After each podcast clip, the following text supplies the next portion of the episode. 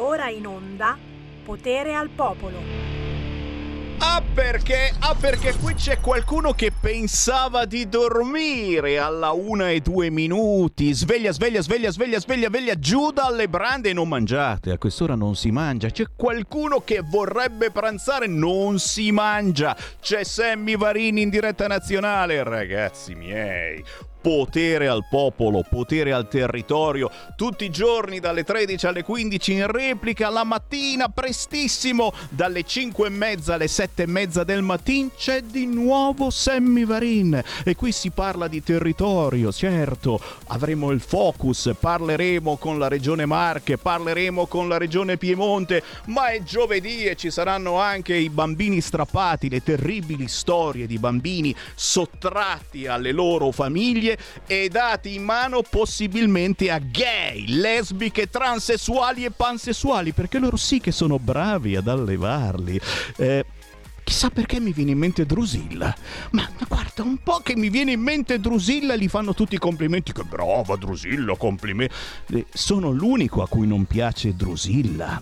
Mi sono ancora qui a chiedermi, ma perché? Uno, per lavorare, per essere ascoltato si deve travestire da donna misteri, apparizioni, sparizioni. Tu dici, Sammy Varin, lo sai che tutto ritorna alla punizione divina? Probabilmente anche tu dovrai fare così. Oh, sono pronto, sono pronto, sono una donna bellissima. C'ho ancora le foto del carnevale, un po' di anni fa. E già, già, già. No, non mi sono vestito da Hitler, lì no, e qualcun altro. Salutiamo anche Fedez, anche lui, ragazzi, per farsi notare a Sanremo, deve tirar fuori ste palle, poi dire, oh, non era niente niente di concordato con la RAI. L'avete visto? L'avete visto? Io no, ma stasera, stasera c'è la grande campionessa nera Egonu e chiaramente anche lei fa il discorsetto, ma che brutto nascere neri nel nostro paese, ma come trattate male i neri e se faccio un figlio è nero, che vita di merda che farà e che palle, e che palle ragazzi. Però però la Drusilla ha parlato di Iran, e comunque è una tragedia anche quella.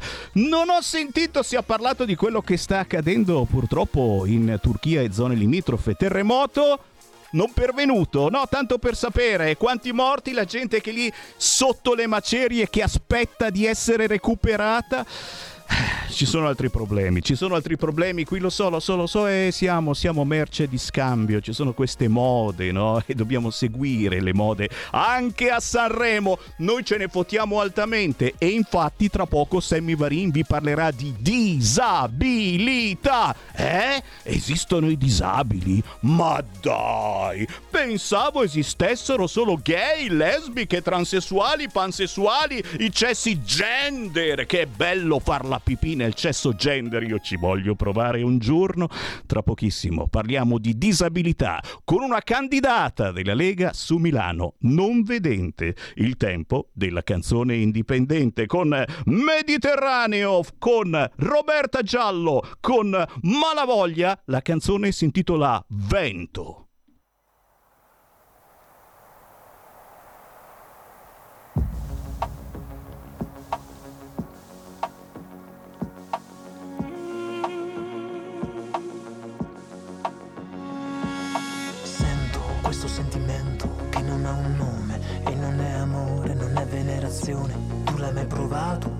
A chiamare, se non l'hai vissuto non lo puoi raccontare.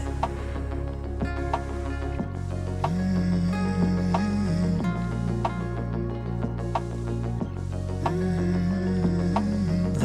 questo sentimento che mi spazza via e mi fa volare alto senza compagnia. Mi manda in confusione, poi mi sposta altrove. Ti domandi ancora perché io abbia il fiatone. Lo vorrei fermare, ma solo una bugia. Ma da dove viene tutta questa energia? Questa voglia matta in mezzo a questa folla. Solo i nostri occhi sono uniti come colla. Io sono il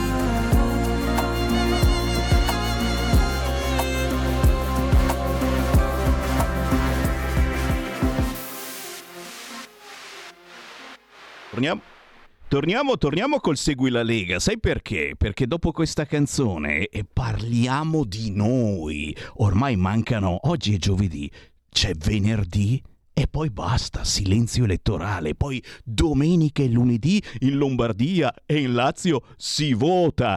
È il caso di seguire la Lega? Segui la Lega è una trasmissione realizzata in convenzione con La Lega per Salvini Premier. Cari fratelli, ma che pezzone che abbiamo sentito. Senta- sentivate anche voi il vento? Uh, che delizia e che tormento. Il vento di Mediterraneo con Roberta Giallo, grandissima artista, e Malavoglia. Roberta Giallo la ricorderete perché aveva musicato eh, un pezzo di Roberto Roversi. Eh? Che ha scritto per Lucio Dalla tanti anni fa e lo ha musicato e lo ha intitolato Il canto della lavatrice. Eh? Insieme a Tostapane, per chi se ne intende di musica, sono quei pezzi particolari che Sammy Varin dice: Ma che cazzo stai trasmettendo? È roba buona. Eh, scherzi a parte, Roberta Giallo è da cercare. Seguitela su Instagram perché ne vale la pena. Questo pezzo Vento è una melodia, un ritmo, ma soprattutto ha un testo, è una poesia, è una canzone, un progetto per eleganti duetti e non vi dico di più perché questi sono artisti che non sentirete questa sera a Sanremo ragazzi. E no però c'è Drusilla eh? Drusilla. Brava brava assolutamente. Meglio quasi della Luxuria quasi eh.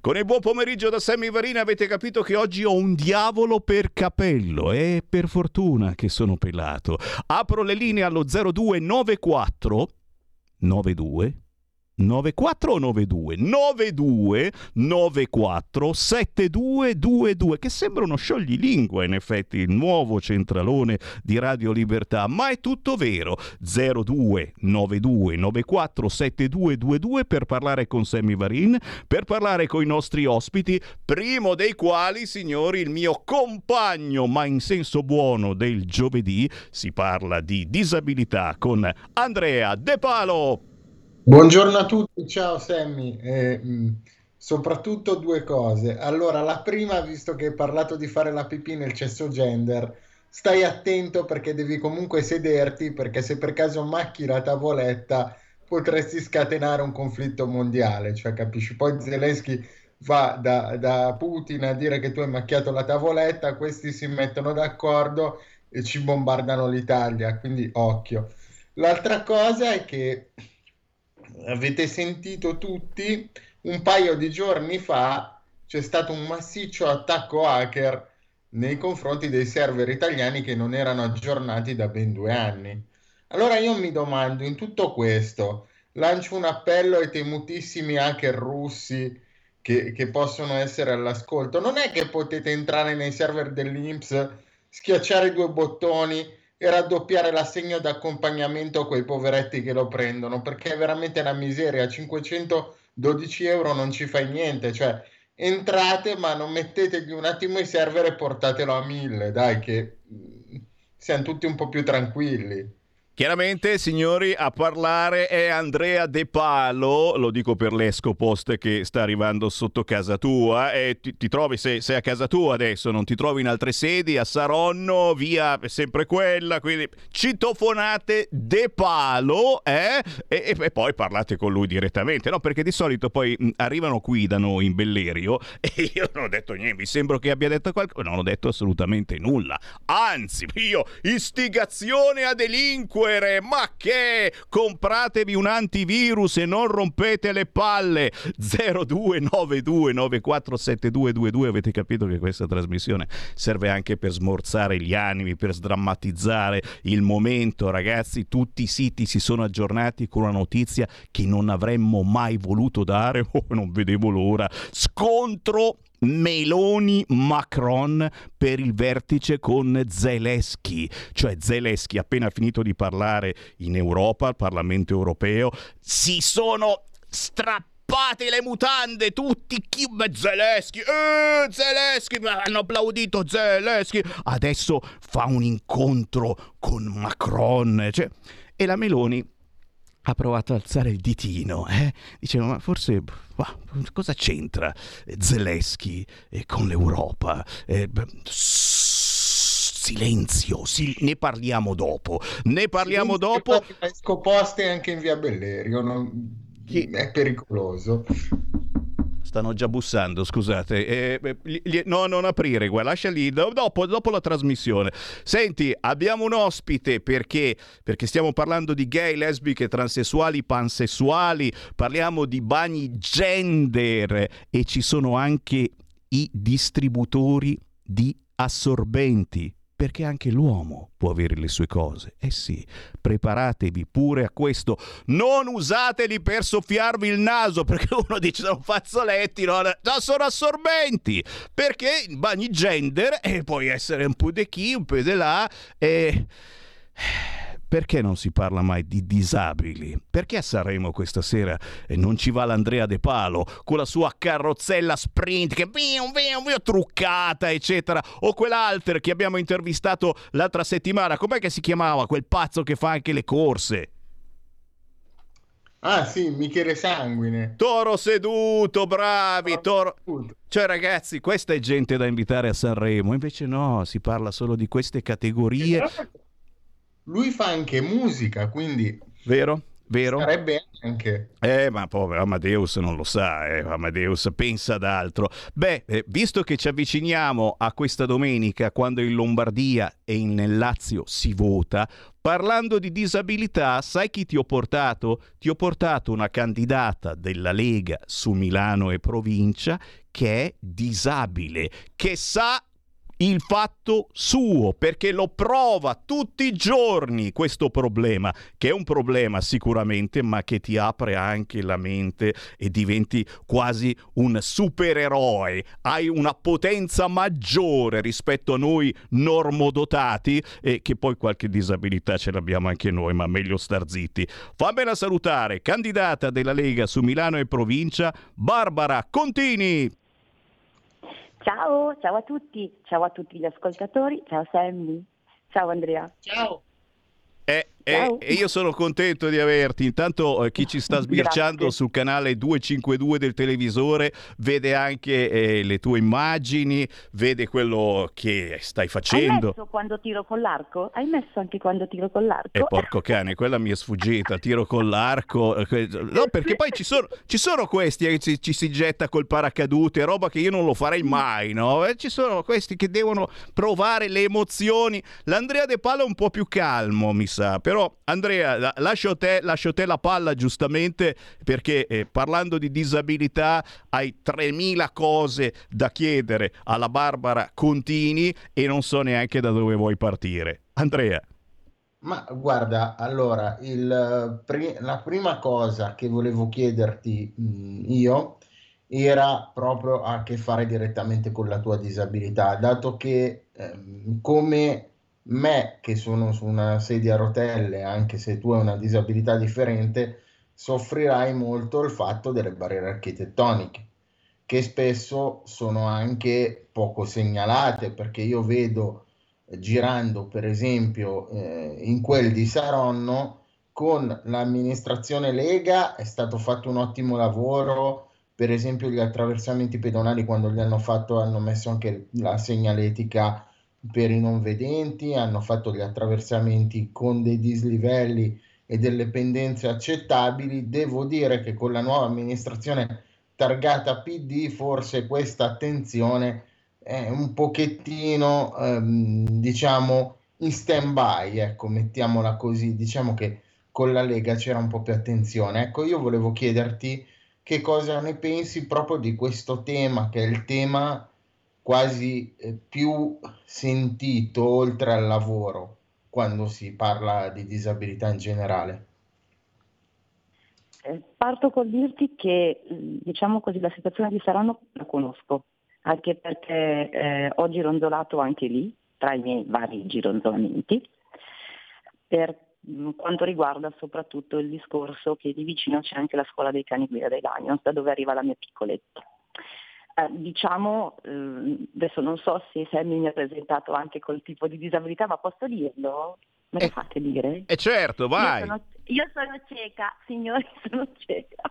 Quindi mi vedete in giro col bastone bianco o con la mia cuccioletta, che è una un pastore tedesco di, di, di 4 anni, addestrata alla scuola Lions proprio di Lembiate. Per cui a Saronno io ho fatto, gironzolando per le strade di Saronno, l'addestramento finale me col cane. Quindi tutto quello che tu mi stai dicendo, Andrea, l'ho proprio visto. Ci sono degli attraversamenti, eh, ci sono delle segnalazioni, ho visto anche poi dei, però dei marciapiedi che sono delle cose obbrobriose perché ehm, la carrozzina bisogno di alcune particolarità, quindi ci devono essere degli, degli aiuti per la, la discesa dell'attraversamento con delle pendenze particolari, perché no- cioè, no- non pensate che basta fare una discesa con una pendenza al 45% e pensare che le persone riescano a salirci o a scendersi, si ammazzano, si ammazzano.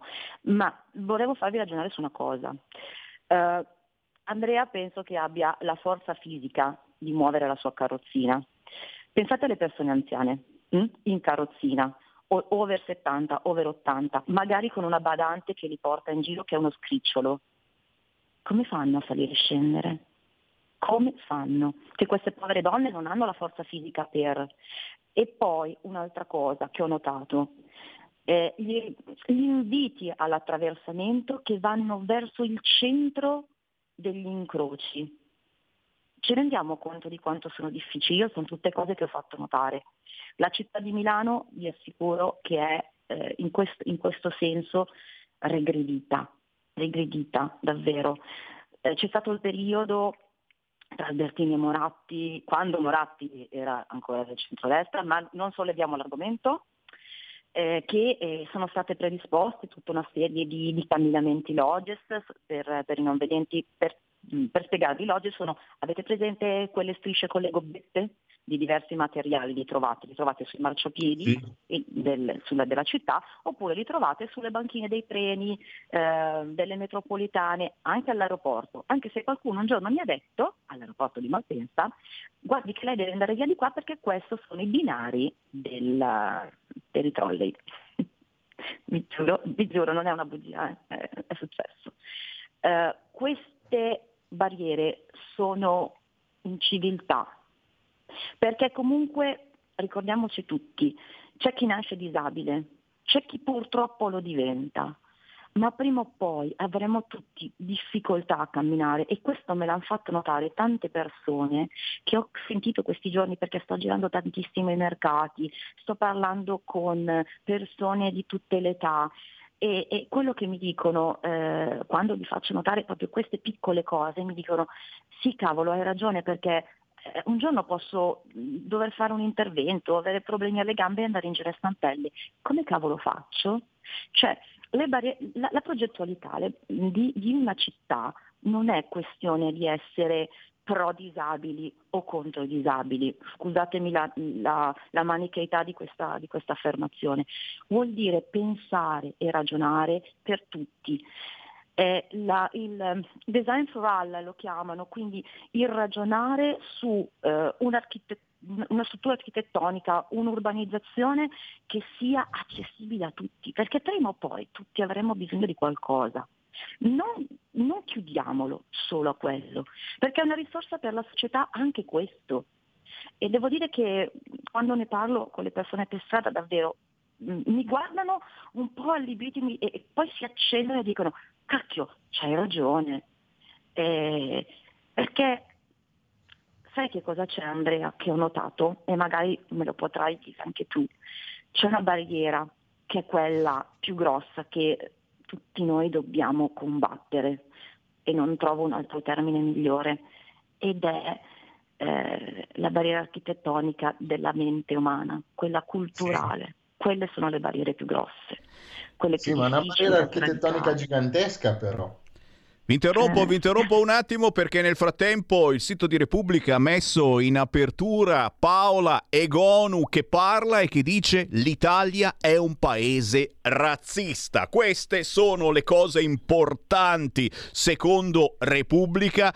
La disabilità sono cavoli vostri. C'è una persona in linea allo 02 9294 7222. Ma che a Sanremo eh? e ci sia eh, una persona che porti la disabilità, possiamo averla, eh? magari l'anno prossimo, forse, se fate i bravi, non rompete le palle alle altre categorie però. Chi c'è in linea? Pronto? Pronto Presidente, buongiorno, Ciao. sono Sergio da Borgolo. Voglio salutare. Barbara Contini, Andrea De Palo, Vitto Copiello da Matera, grande toro seduto, Antonio Barbuto. Ho sentito appena adesso le parole di grande serenità della signora Barbara Contini.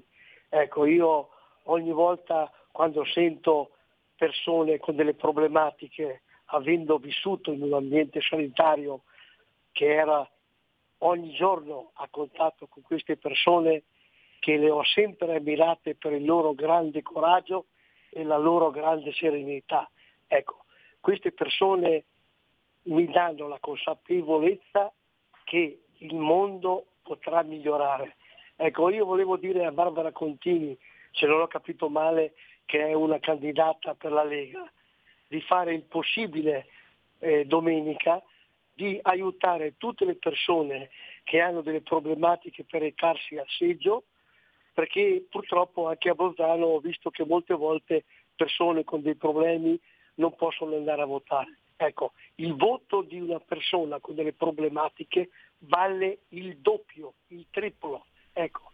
È vero, è vero, è vero, non posso che essere d'accordo sì. e, e, chi ci segue anch'io, in diretta anch'io. questa sera alle 21 alla sala consigliare di Robecco sul Naviglio in provincia di Milano, Barbara Contini vi chiama a raccolta, cari amici elettori. Ci sarà Massimo Garavaglia, senatore della Lega e tanti ospiti, ma soprattutto ci sarete voi che avete scelto di votare chi vive quotidianamente la propria disabilità, ma sta difendendo anche la vostra, qualunque essa sia. Barbara Contini, candidata della Lega in queste elezioni in Lombardia per Milano e provincia. Eh, Andrea, abbiamo ancora quattro minuti, tutti tuoi per l'ultima domanda e poi naturalmente la Barbara che, che, che, chiude, che chiude il suo discorso. Sì, allora io voglio fare un'altra domanda Barbara, che l'altro punto ehm, diciamo, importante per le persone con disabilità, il lavoro. Il lavoro che si ricollega un pochettino a quella barriera mentale di cui tu parlavi prima, nel senso che spesso noi persone con disabilità purtroppo abbiamo delle eh, professioni, diciamo tra virgolette, standardizzate proprio in virtù di quello che il datore di lavoro pensa si possa fare eh, con la propria, diciamo, portando sull'ambiente di lavoro la propria disabilità. Io questa è una cosa che personalmente detesto. Ecco, volevo sapere un pochettino che cosa ne pensi anche tu.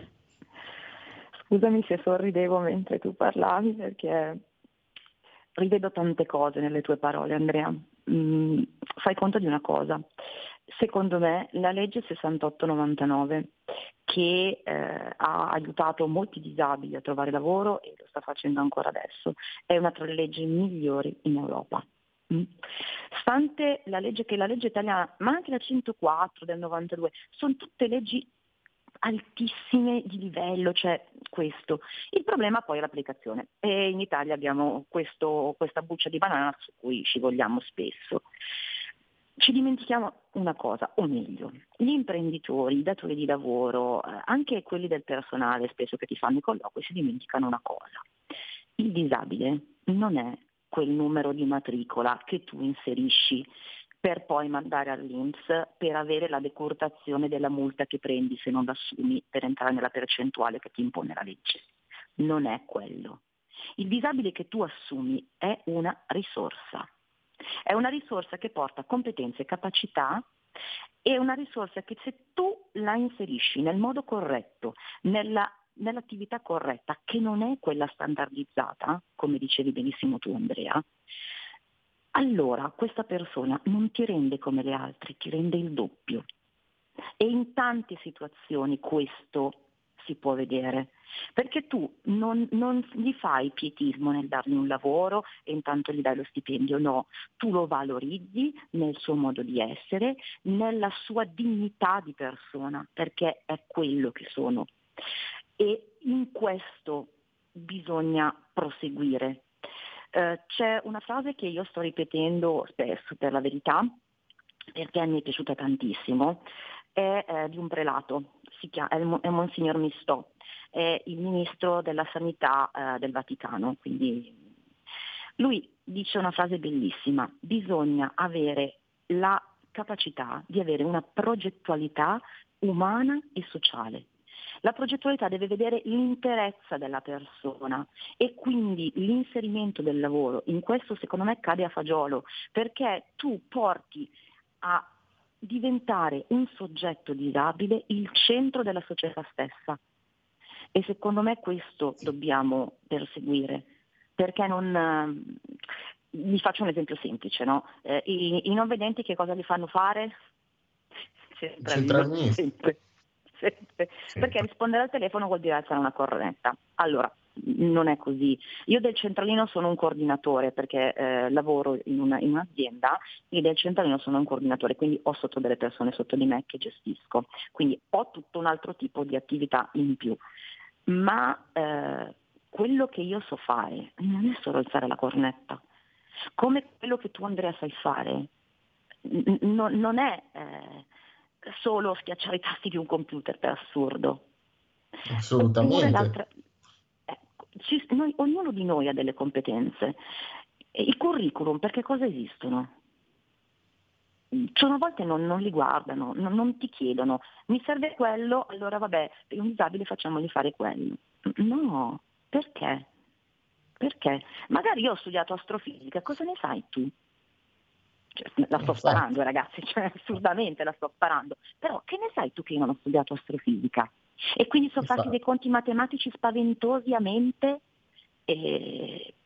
No, Signori, signori, questa è Barbara Contini, candidata della Lega su Milano e provincia per questa domenica e questo lunedì qui in Regione Lombardia. Ho detto bene Barbara, si fa una X sì. sul simbolo Lega con il guerriero e la spada sguainata e per essere sicuri, mica che qualcuno ti fa il voto disgiunto e vota Maiorino, fai un'altra X sul simbolo Fontana. Ok, così siamo sicuri. È giusto Barbara?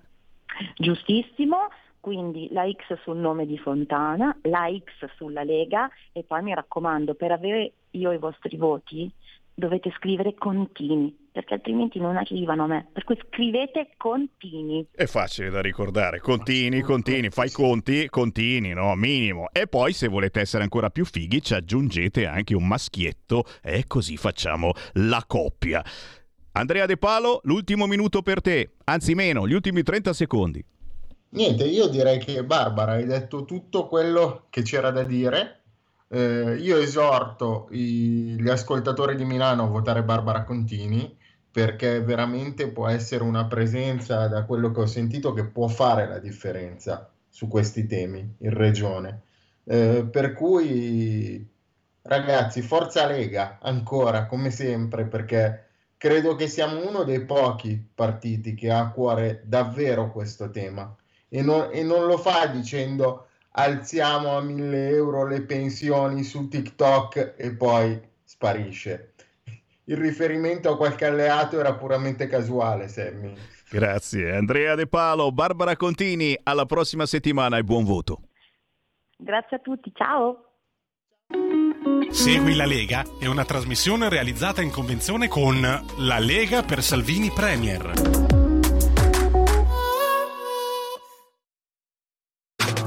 Stai ascoltando Radio Libertà. La tua voce libera, senza filtri né censura. La tua radio. Stai ascoltando Radio Libertà. La tua voce libera, senza filtri né censure. La tua radio.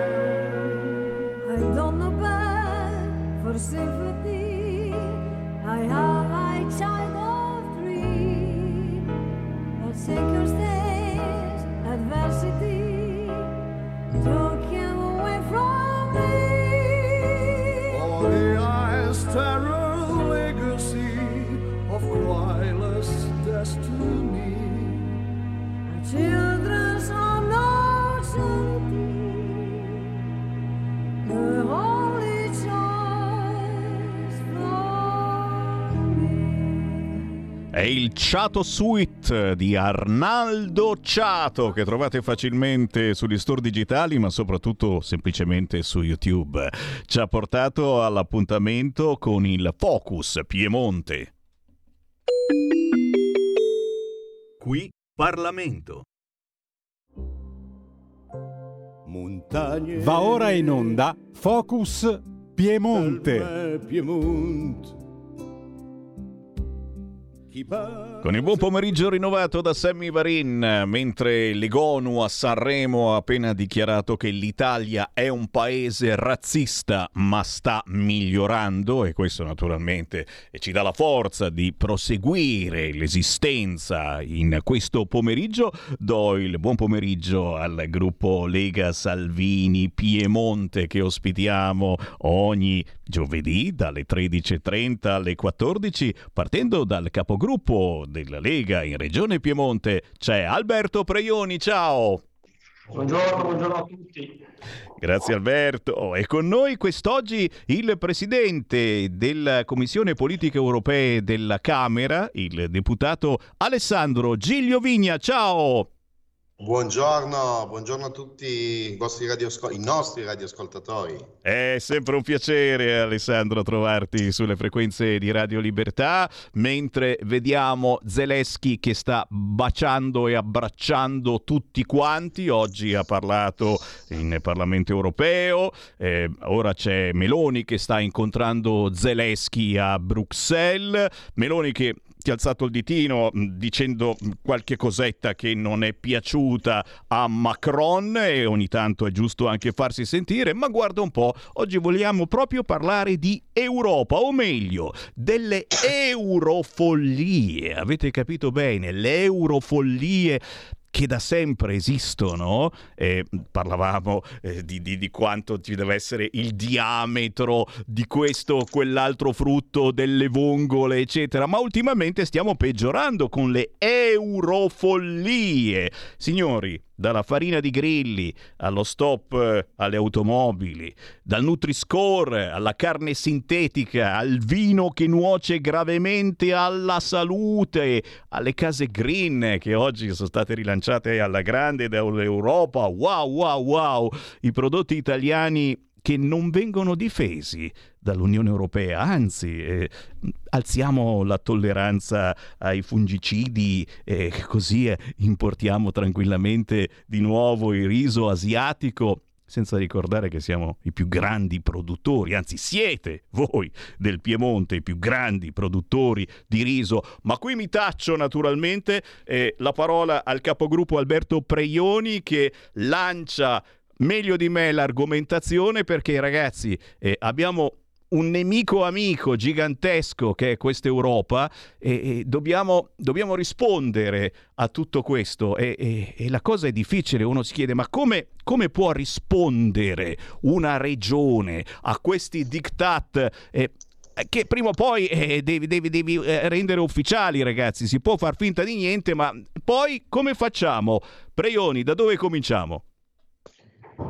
Eh, ce n'è tanto da dire perché appunto purtroppo siamo bersagliati, il Piemonte è la regione dell'automotive, l'auto è stata inventata qua a Torino, eh, il- la regione dei vini, dei grandi vini, perché Barolo, Barbaresco, basterebbe citarne due, dei grandi nebbioli, dei grandi appunto vitigni eh, importantissimi, quindi siamo assolutamente sotto attacco dalle norme europee, dalle direttive europee assurde che vogliono far passare che il- l'hamburger della McDonald's è a, a livello nutri- di, di- nutrizione, a livello di benessere alimentare è il top e invece i nostri piatti tipici che hanno una storia, una cultura e che hanno una tradizione de- dietro incredibile sono invece cose da quasi boicottare. È tutta questione di, di quantità, perché il vino è un alimento, quindi tutti i medici garantiscono che uno o due bicchieri di vino al giorno, un bicchiere due a pasto è assolutamente eh, salutare, ci sono delle sostanze che, che, miglior- che- che fanno anche vivere bene e, e quindi ci sono delle eurofollie che noi dobbiamo combattere con forza. Noi quindi appoggiamo insieme a- agli amici della Lega del Parlamento italiano e del Parlamento europeo eh, con forza queste battaglie incredibili e con le associazioni di categoria, le associazioni dei- dei, degli agricoltori, degli allevatori. Piemonte che è terra di grandi carni, eh, terra eh, dei grandi, grandi salumi, quindi anche questo aspetto eh, rispetto alla carne sintetica per noi è molto allarmante perché la carne sintetica può servire nei paesi dove c'è una eh, mortalità, dove abbiamo eh, molte persone che non hanno da mangiare, ci mancherebbe, lì devono andare avanti anche questi studi. Non è di certo la questione di un Piemonte eh, occidentale, di un Piemonte eh, che è una delle regioni trainanti d'Italia ed Europa e che ha appunto con sé una- un bagaglio di, di cultura, di storia, di tradizione incredibile, di prodotti di altissima qualità, perché c'è da dire che l'Italia è uno dei, dei paesi al mondo dove sull'agroalimentare c'è una filiera controllatissima, ci sono produttori serissimi e ci sono regole disciplinari molto stringenti. Quindi l'Italia fortunatamente da quel punto di vista è avanti anni luce rispetto a tantissimi paesi anche europei e noi dobbiamo tutelare un comparto economico importantissimo, quindi eh, penso a Cuneo con eh, le, migliaia se non milioni di maiali eh, che, che- che danno l'opportunità di fare dei eh, fantastici salumi. Penso, ribadisco, ai nostri grandi vini che sicuramente la Langa fa- la fa da padrone, ma tutto il Piemonte è ricco di vitigni eh, autoctoni. Oggi facciamo grandi spumanti con l'Alta Langa, facciamo anche dei, dei bianchi importanti, l'Erbaruce, eccetera, eccetera. Anche la parte nord si sta sviluppando, le colline novaresi, il Gattinara, il Ghem sono già dei prodotti eh, importantissimi di altissimo livello. E noi stiamo combattendo tutte queste eurofollie perché non possono dirci che bere due bicchieri di vino al giorno ti rincretinisce o ti fa regredire il cervello perché è una fandogna incredibile, non possono pensare che il panino del McDonald's surgelato eh, sia migliore a livello nutritivo dei nostri formaggi, dei nostri mieli, dei nostri prodotti e di un nostro buon salume, perché non è assolutamente così, perché a livello di freschezza, di genuinità e di trattamento delle carni e di filiera noi siamo imbattibili e su quello mh, la battaglia si fa. La gente fortunatamente c'è una eurofollia, una euroburocrazia, ma la gente ha comunque una dimensione normale ed è attaccata fortemente a- a- anche alle proprie tradizioni gastronomiche, perché è un patrimonio italiano e piemontese che non ha nessun'altra eh, regione eh, eh, al mondo, perché abbiamo una- veramente una diversità e un'ampiezza di produzione incredibile. E quindi noi ci siamo, facciamo tutti gli atti a livello di mozioni, a livello di, di- di- di azioni che possiamo fare assolutamente. Si parlava prima anche dell'automobile, qui è stata creata l'automobile, nessuno è contro il futuro, però è impensabile in un quadro geopolitico come questo che ci mettiamo mani e piedi ancora di più eh, verso la Cina, che è la grande produttrice delle batterie, e andiamo a mettere a rischio eh, centinaia di migliaia di posti di lavoro quando oggi facciamo un motore termico, il, eh, il di sesta generazione più, che è, è sui dati di tutti inquina realmente pochissimo e ha delle emissioni realmente bassissime. Naturalmente l'elettrico eh, di per sé non ha eh, queste emissioni, ma c'è una produzione a monte perché per produrre le batterie comunque si usano anche eh, energie fossili e per smaltire le batterie quello è un altro tema. Quindi anche lì noi diciamo si va con calma, andiamo con calma perché non possiamo, eh, usciamo dalla pandemia, abbiamo capito che se delocalizziamo tutto e se diventa tutta eh, una globalizzazione unica è un grande pasticcio, vedete oggi dovete comprare una macchina, ve la danno tra tre anni, una macchina nuova, tra un anno e mezzo, tra due. E ci manca che al 2030-2035 non possiamo più fare un motore termico e ribadisco, siamo nei mani e piedi eh, eh, nel- nella- nella- nelle braccia della Cina eh, con condizioni per i lavoratori pesantissime, col discorso del, del reperimento delle terre rare che utilizzano in alcuni paesi anche i bambini e se andate a fare qualche ricerca su internet vedete che condizioni hanno questi poveri ragazzini e però nel nome di una fantomatica rivoluzione green, rivoluzione verde, che ribadisco, anche noi sappiamo benissimo che c'è un cambiamento climatico in corso, che le emissioni vanno abbattute, ma l'Occidente, il Piemonte, sta facendo e fa la sua parte, perché se andiamo a prendere una fabbrica di 30 anni fa e la guardiamo oggi, è totalmente diversa. Dobbiamo sapere che dall'altra parte abbiamo Asia e Cina, buona parte dell'Asia, Cina e India, dove ci sono le persone che eh, sono in condizioni di povertà che debba- devono eh, riuscire a, a- aumentare la loro condizione di benessere perché sennò quando uno è povero non fa una battaglia sull'ambiente ma fa una battaglia sulla sopravvivenza. Quindi lì bisogna ah, vincere delle battaglie di civiltà, delle battaglie di benessere generalizzato per queste popolazioni, perché solo così potranno avere un, un salto culturale per pensare a ridurre le loro emissioni. Fino a quando sono dei popoli di fatto in buona parte schiavizzati a delle condizioni di lavoro eh, pelose, è impensabile che queste popolazioni possano eh, pensare al benessere eh, generalizzato rispetto alle emissioni di CO2, eccetera, eccetera. I, dati però dicono che sono questi due paesi i principali responsabili, responsabili perché mi pare l'Europa faccia il, no, dicevano la Gran Bretagna fa il 2%, l'Europa intera fa ben poco e il Piemonte figurarsi cosa fa. Eh, in termini di emissioni di CO2 potrebbe sparire anche tutto il Piemonte ma non cambierebbe nulla eh, bisogna fare dei passaggi culturali, dei passaggi importanti in questi grandi paesi.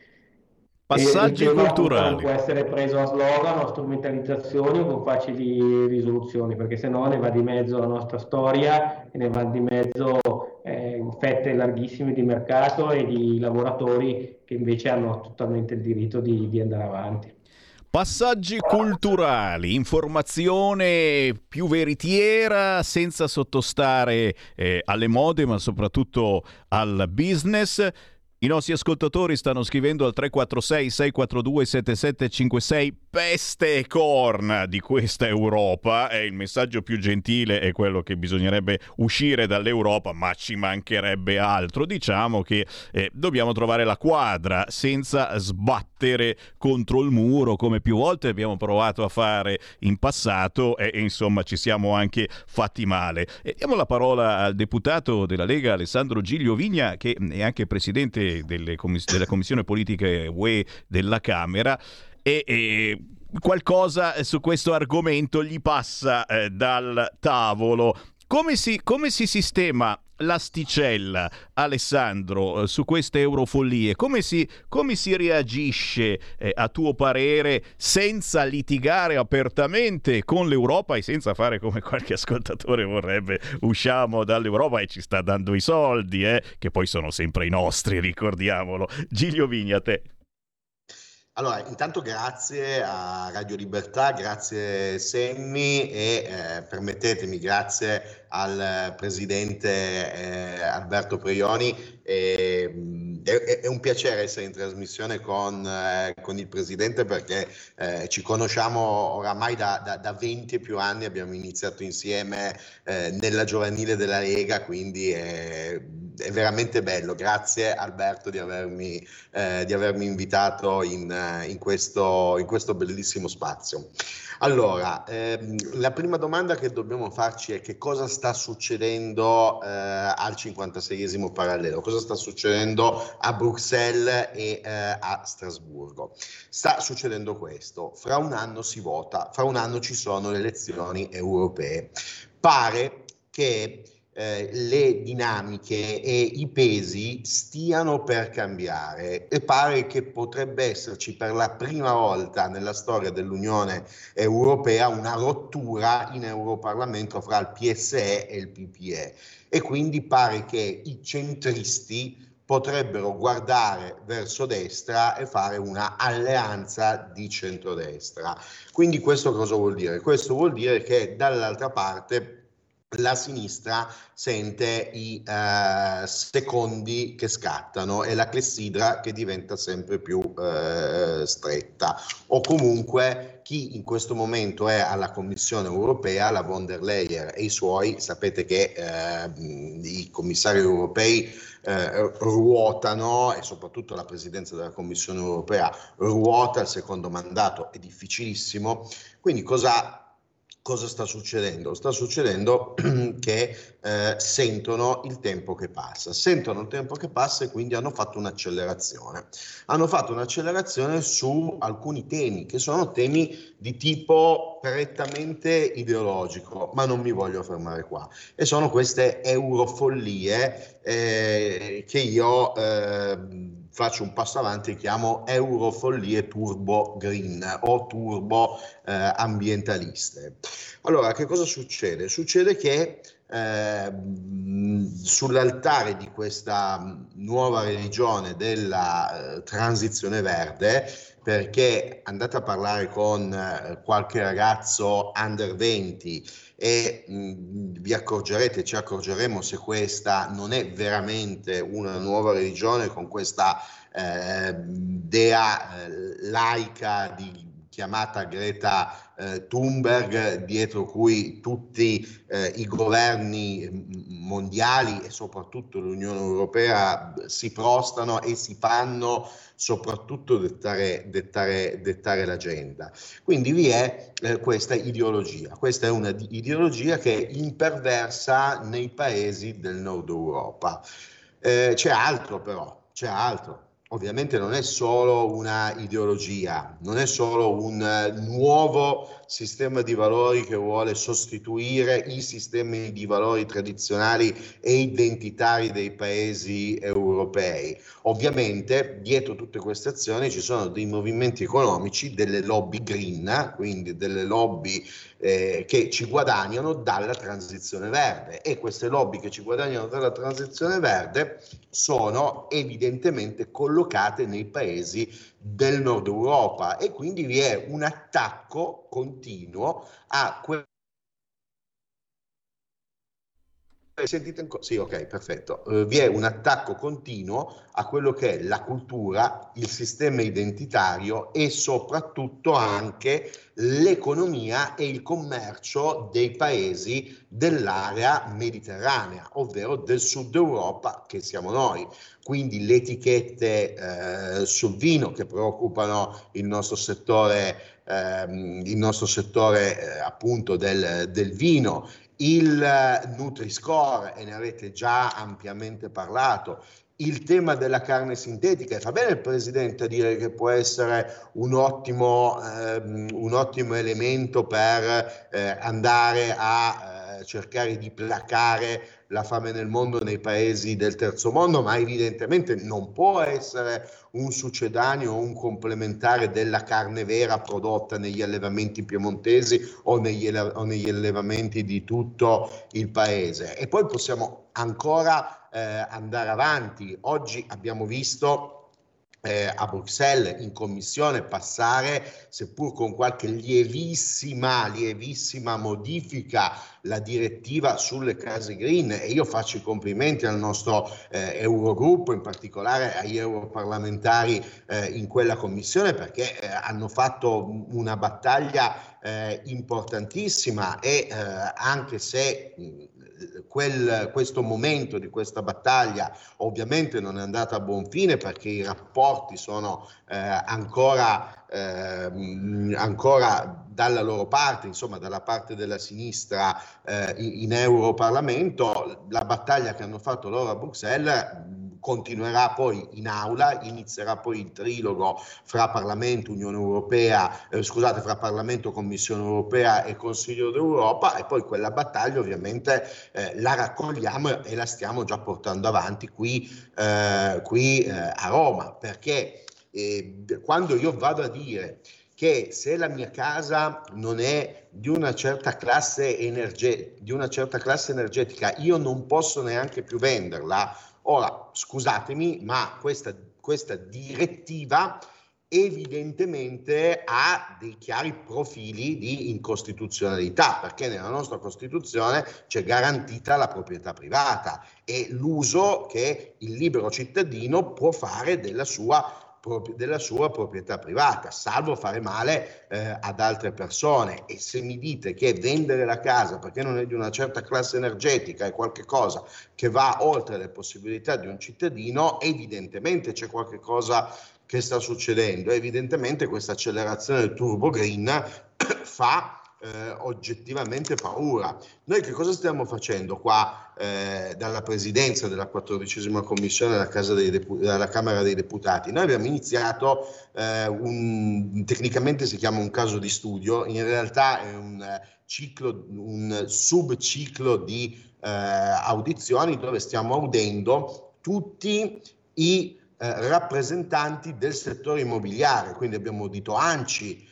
che sono gli stakeholder dei costruttori. Abbiamo audito, audiremo la prossima settimana con Fedilizia, andremo ad audire a Soesco. Stiamo ascoltando il sistema paese e in un modo o nell'altro i costruttori, i proprietari di case, quelli che le ristrutturano, ci stanno dicendo eh, me- mettiamo un freno alla direttiva sulle case green, andiamo a mettere un freno o perlomeno, o perlomeno accompagniamo a questa direttiva molto calmierata finanziamenti da parte dell'Unione Europea, salvo che tutto il patrimonio immobiliare italiano possa andare a essere reso ehm, a impatto ambientale a norma della direttiva, perché noi vediamo delle forti, loro, non noi, loro, quelli che si occupano di queste cose, vedono delle forti difficoltà, ad esempio nei centri storici delle città e nei borghi storici, nei paesini di montagna, nei paesini sulle Alpi, nei paesini, nei paesini sull'Appennino. Ehm, Ance eh, ci ha detto che dall'osservatorio di Bruxelles, e questo l'abbiamo notato, questo l'abbiamo notato pure noi, eh, la Commissione sta accelerando sulla direttiva, invece stanno rallentando sull'idea di accompagnare dei finanziamenti per l'attuazione di questa direttiva. Eh, però non, non, va, è evidente che c'è qualcosa di, eh, che di sbagliato e che qualcosa fatto per favorire i paesi del nord Europa per svantaggiare i paesi del sud Europa. Capite, Allora, capite che finché ci sarà la Lega e il centrodestra eh, al governo sarà decisamente eh, molto molto difficile ottemperare a ciò che l'Europa chiede così eh, in maniera eh, senza reazioni, senza cambiamenti eccetera. I cambiamenti devono arrivare. Ma qui purtroppo dobbiamo fermarci anche se l'argomento sta piacendo molto anche ai nostri ascoltatori che hanno un diavolo per capello e devo, devo censurare i messaggi ma avete capito eh, da che parte stanno. Direi che ci ritorniamo. Eh, grazie ad Alessandro Giglio Vigna, assolutamente ti rivolgiamo qui eh, su Beh, questo argomento nelle prossime Sammy, settimane. Sammy, se, posso, se posso rispondere alla tua domanda, ovvero qual è la soluzione? La soluzione è finalmente con un governo, una maggioranza politica, fare asse con il sistema paese come stiamo finalmente facendo e fare asse finalmente con i paesi che più hanno eh, gli stessi temi in comune con noi, cioè fare quello che fa il Nord Europa, ovvero fare lobby con i paesi che hanno le nostre stesse tematiche. Esempio, sulle case andiamo a fare lobby con eh, i paesi dell'area mediterranea, sulle auto evidentemente avendo oggi la stessa eh, fabbrica, scusate io sono di Torino, dico fabbrica, la stessa azienda eh, in comune che Stellantis fare ad esempio lobby con i cugini francesi, asse con i cugini francesi perché il tema in questo caso è lo stesso, quindi sui diversi tavoli trovare finalmente noi come Italia delle alleanze. E questo lo stiamo eh, facendo e, questo, e ci stiamo muovendo in questa direzione in tutti i vertici internazionali dove va il governo, dove vanno i ministri, dove vanno i parlamentari e eh, io stesso lo sto facendo sui tavoli internazionali che mi trovo eh, a essere diciamo a rappresentare il nostro paese e il nostro partito. Fare squadra, fare squadra, ancora una volta, questa è la parola d'ordine. Grazie al deputato della Lega Alessandro Giglio Vigna, grazie al capogruppo della Lega in Regione Piemonte e a tutto il gruppo Lega Salvini Piemonte Alberto Preioni.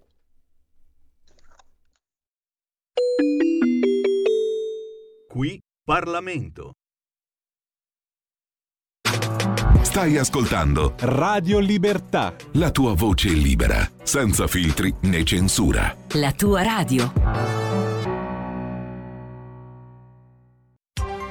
Coming Soon Radio, quotidiano di informazione cinematografica.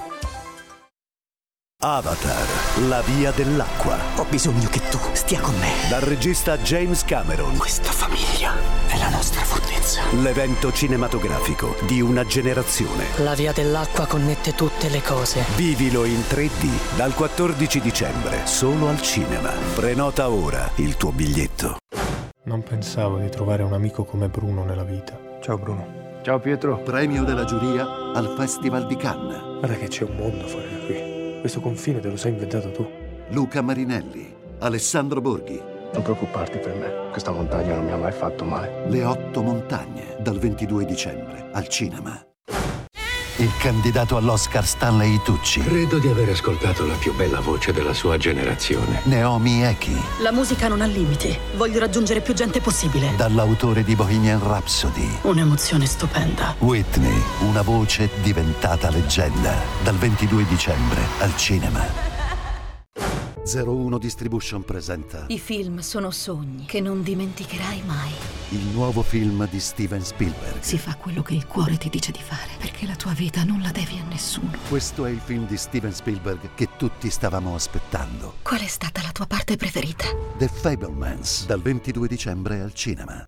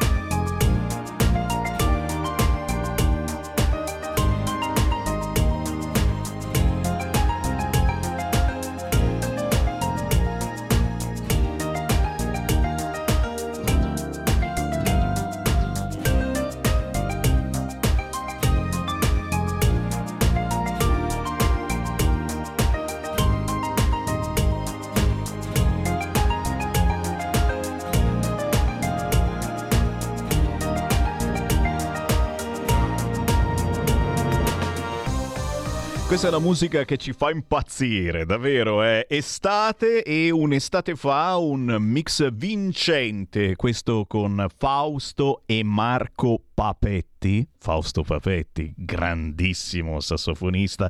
C'è una mostra al Museo del Sassofono di Fiumicino per il centenario della nascita di Fausto Papetti proprio in questi giorni. C'è un CD che si chiama Papetti Compilation che abbiamo prodotto proprio noi di Radio Libertà qualche anno fa, ancora recuperabile su Amazon o addirittura in distribuzione qui nei nostri studi di Milano in via Bellerio 41. Poi naturalmente fate prima andare su YouTube, cercare Marco Papetti, c'è una produzione bellissima sua e naturalmente dello storico papà. Sette minuti dopo le 14 con il buon pomeriggio rinnovato Sammy Varin, potere al popolo, potere al territorio e a quest'ora di giovedì arriva il Focus Marche. Va ora in onda Focus Marche. Potere alla nostra controinformazione, che anche la vostra controinformazione. Eh? Ricordo che c'è sempre attivo il nostro centralone allo 0292947222, ripeto 0292947222 per qualunque segnalazione su qualunque argomento. Non abbiate timore, anche se siete fuori tema, anche noi siamo fuori posto, fuori moda, fuori tempo, eppure vedete abbiamo una radio, facciamo una informazione che non fa nessun altro. Entrate in diretta senza farvi problemi anche tramite WhatsApp al 346 642 7756. Questo è lo spazio con la Lega Marche, si parla di puro territorio, una fotografia di ciò che avviene nella bellissima regione Marche e che ciò magari avviene anche dalle vostre parti e, giustamente un'informazione che serve anche come esempio. Le Marche stanno facendo questa cosa. Oh, ottima idea. Perché non si fa anche dalle nostre parti? Fatemi salutare l'assessore regionale Cultura e Istruzione con noi, Chiara Biondi. Buon pomeriggio, buon pomeriggio a tutti, grazie. Grazie. Saluto anch'io tutti i video radioascoltatori. Grazie Chiara, piacere di trovarti su queste frequenze e, e, oh, si parla, ma guarda un po', si parla di cultura e già qua subito eh, qualcuno dirà eh, il centrodestra, la cultura, ci siamo fatti bagnare il naso, come si dice qui a Milano, troppe volte dalla sinistra. Quando parli di cultura, ma guarda un po', è la sinistra che porta avanti la cultura. E invece non è proprio così, non è proprio così. Sappiamo però che i grossi e grassi mass media purtroppo sono quasi tutti di sinistra e quindi, e quindi amplificano qualunque sensazione arrivi da quella parte. Intanto partiamo da una cosa che accade tra pochissimo a proposito di cultura e di cultura del territorio e del ruolo della cultura dei territori, eh, importantissimo per una bella regione come la regione Marche fare asse con il turismo.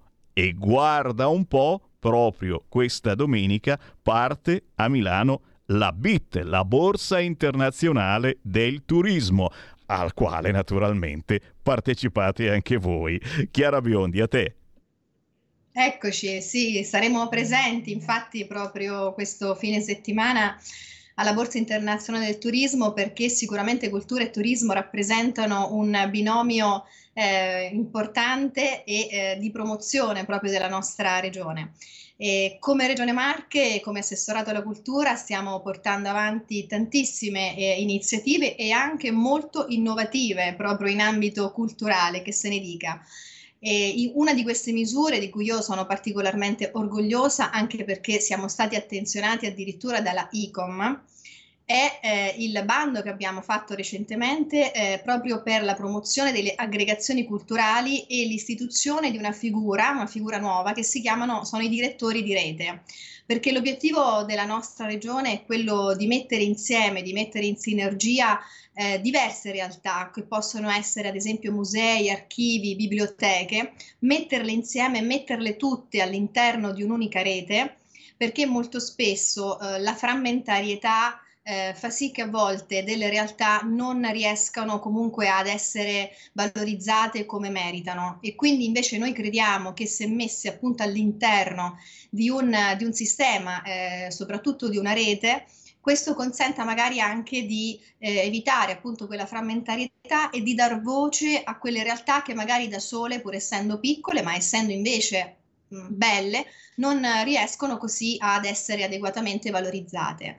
E quindi mh, abbiamo creato appunto questo progetto assolutamente innovativo e con la figura dei direttori di rete che saranno finanziati mh, proprio da, da, Regione Marche e che daranno la possibilità a queste, a queste, aggregazioni che già si sono appunto costituite di poter lavorare ehm, e di poter quindi portare al di fuori anche spesso dei nostri confini, dei nostri confini della Regione Marche, le nostre bellezze.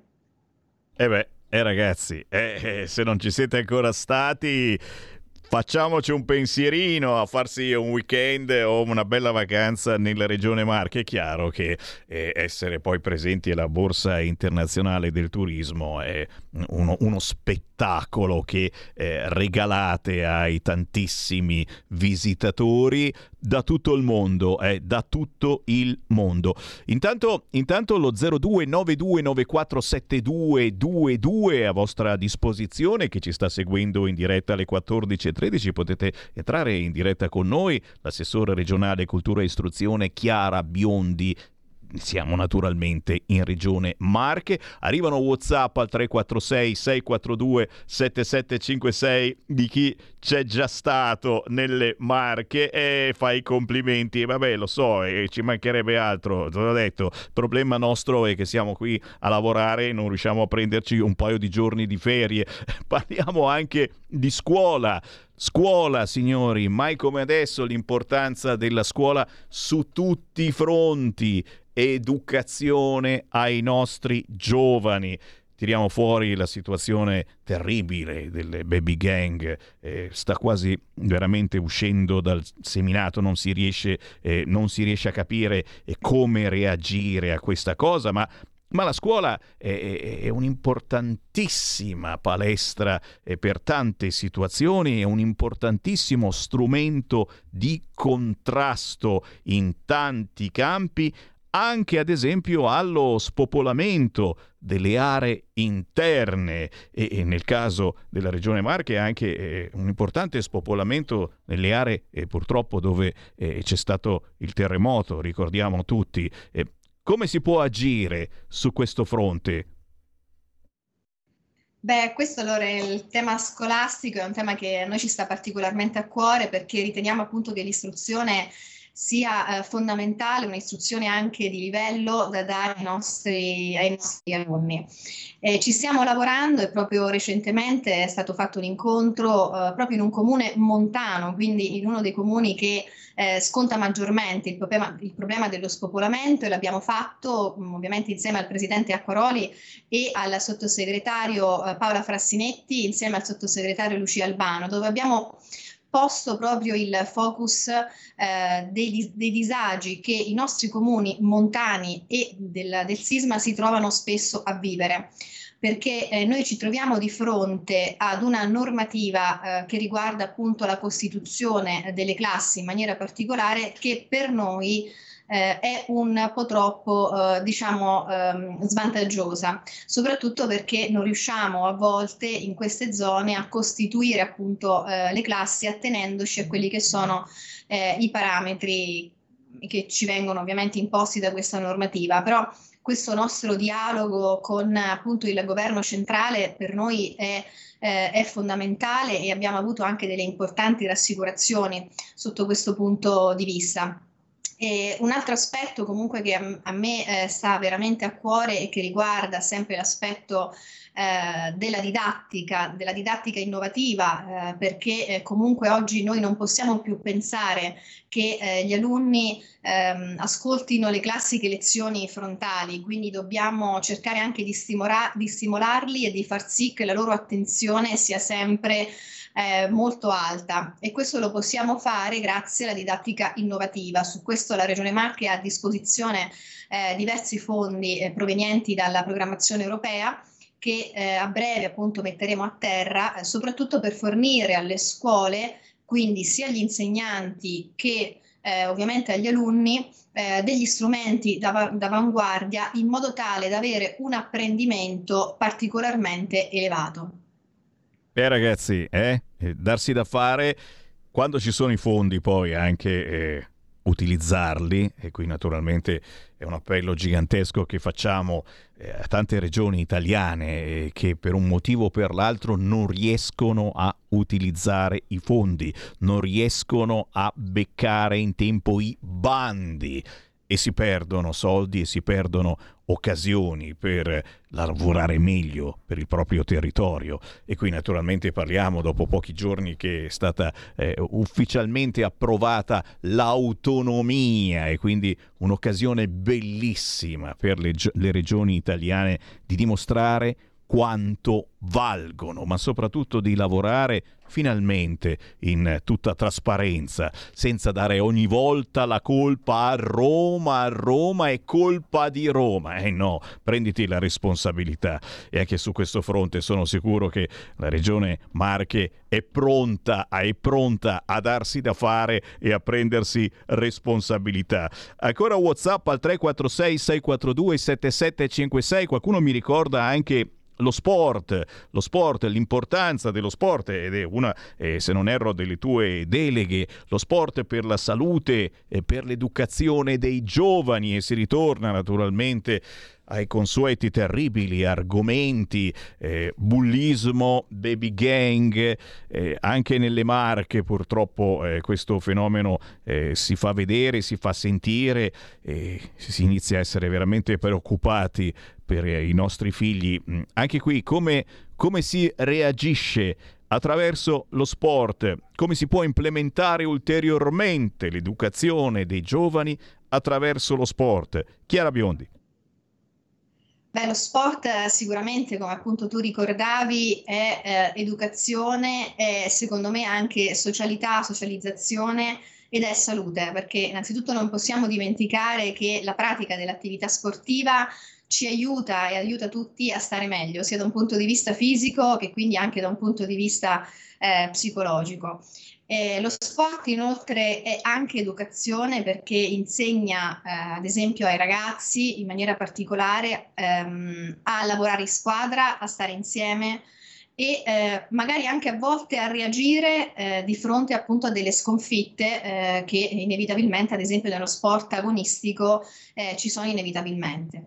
E eh, per quello che riguarda la Regione Marche, noi abbiamo dei bandi attivi, eh, uno in maniera particolare sull'impiantistica, ehm, perché eh, crediamo fortemente eh, che devono essere valorizzati anche i luoghi in cui viene praticato lo sport.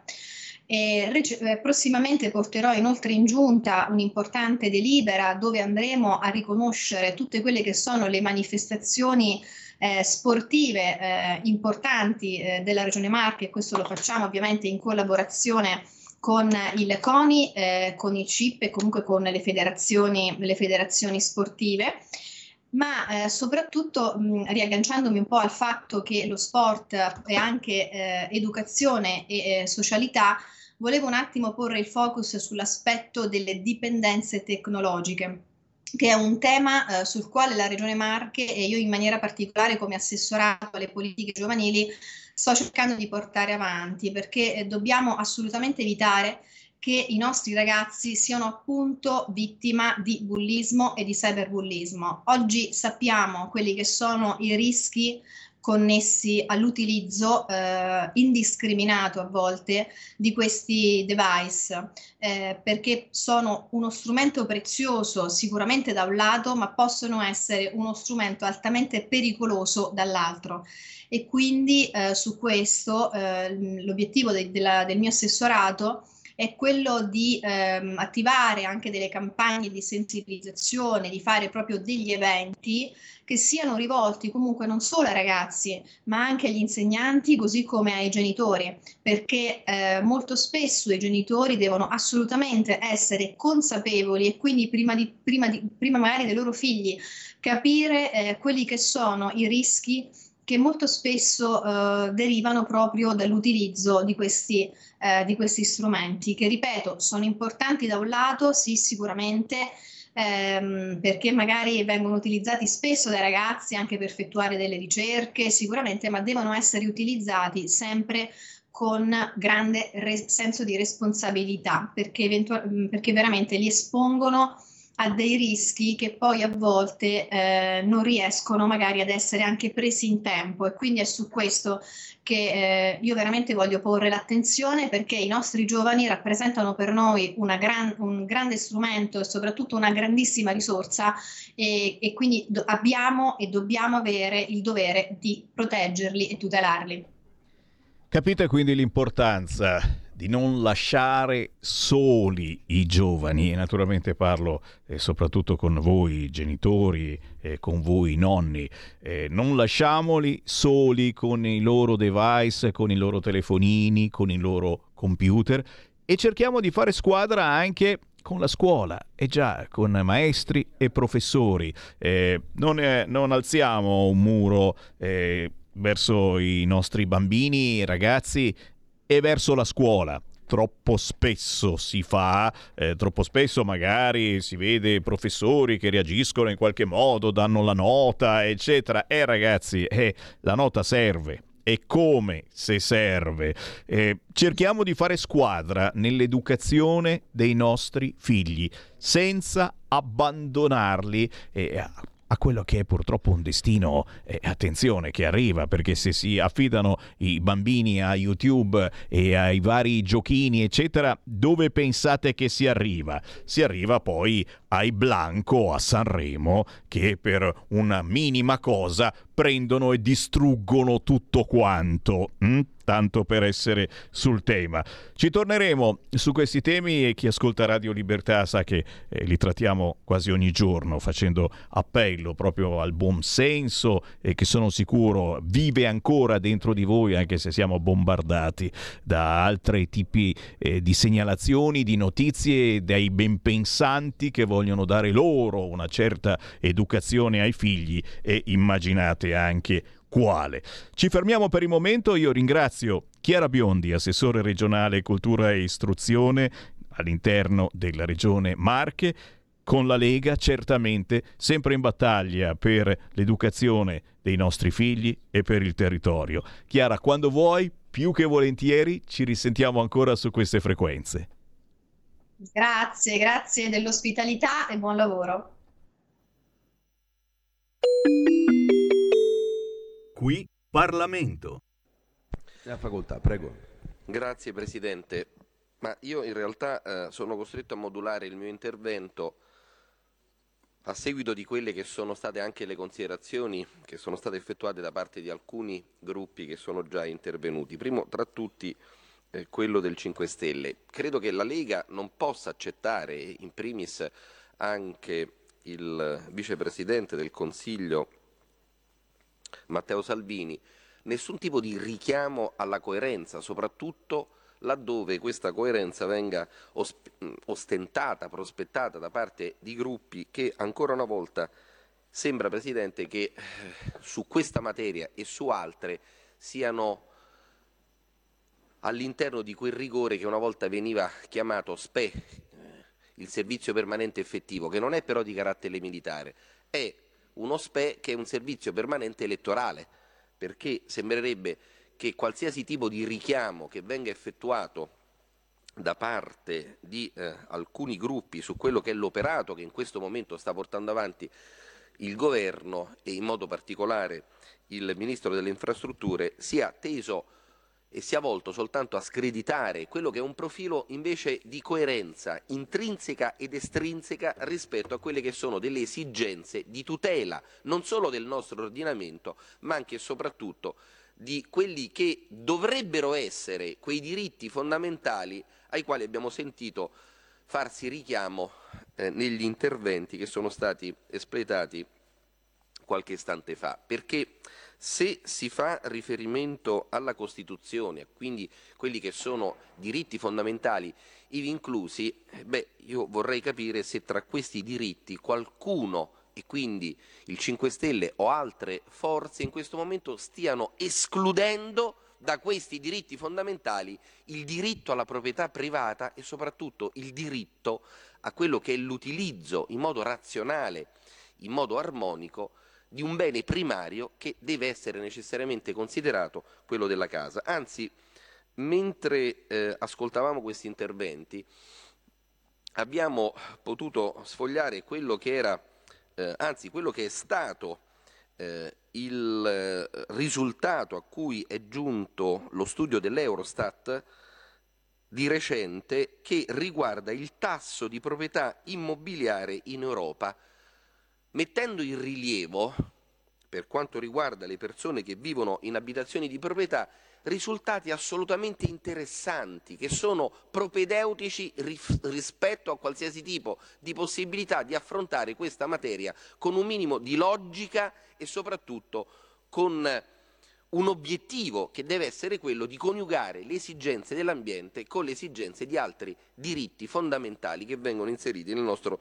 dettato costituzionale. E abbiamo scoperto, grazie ad Eurostat, e credo che la fonte sia assolutamente imparziale, trasparente e non possa essere predicata di vicinanza o prossimità eh, ad ambienti Lega, abbiamo scoperto che rispetto alla Spagna che ha il 77% di tasso di ehm, persone che vivono in abitazioni di proprietà, alla Grecia il 76%, il Portogallo il 74%, l'Italia è comunque in questa fascia alta che è quella del 73%. Quindi abbiamo che 73 cittadini su 100 vivono in abitazioni di loro proprietà che non credo siano cadute giù dal cielo o che non necessariamente siano di derivazione medievale con lasciti da mano morta che proseguono da migliaia di anni. No, sono abitazioni di proprietà che molto presumibilmente sono connesse e legate a quelli che sono sacrifici di carattere economico, patrimoniale e di vita sociale che hanno portato avanti. Poi che cosa avviene? E questa è una sorpresa importante, perlomeno per eh, questo deputato, che la Francia ha appena il 64% di, eh, questa, eh, di questa percentuale, mentre la Danimarca il 63% per scendere ancora più in basso con l'Austria che gode soltanto del 57% di questo privilegio e Last but not least, per quanto riguarda le sorprese, la Germania è al 52%. Pensate un po' che rispetto ad un altro soggetto comunitario che ho lasciato fuori da questa statistica ma va tirato in ballo in questo momento, che è la Romania, la Germania è quasi alla metà perché la Romania sorpresa nelle sorprese, ha il 95% del tasso di proprietà dei soggetti che vivono all'interno di case che in qualche modo sono state realizzate o comprate. È evidente che se non si parte da questi dati, che non sono macro ma sono microeconomici, non si può avere cognizione di quelli che sono gli effetti distorsivi di provvedimenti che se non adottati con grano salis e soprattutto se non inseriti all'interno di una programmazione con un intervento importante da parte dello Stato, rischiano di provocare quegli effetti, quegli stessi effetti di distorsione del mercato che sono stati sottaciuti anche oggi in quest'Aula parlamentare da parte eh, dei gruppi, di alcuni gruppi che sono intervenuti. Perché... Qui Parlamento. Stai ascoltando Radio Libertà, la tua voce libera, senza filtri né censure, la tua radio.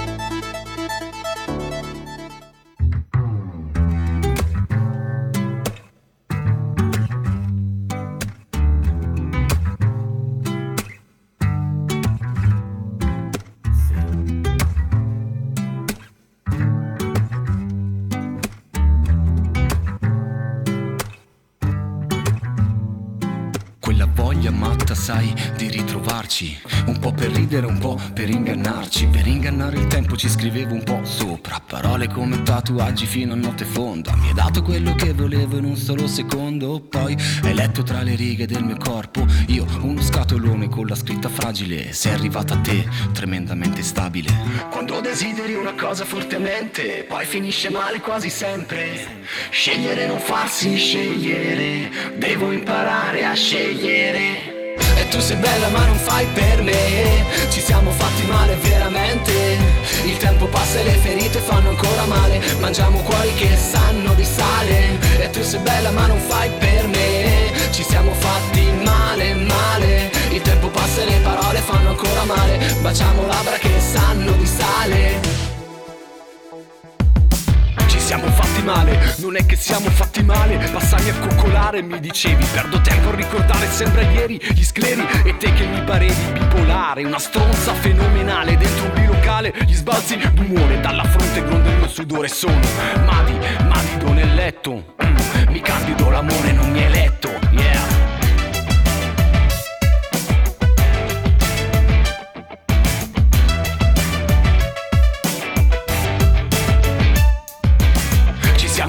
male, non è che siamo fatti male Guardo un selfie ma per ricordare Quella volta che ci siamo detti che saremmo andati al mare.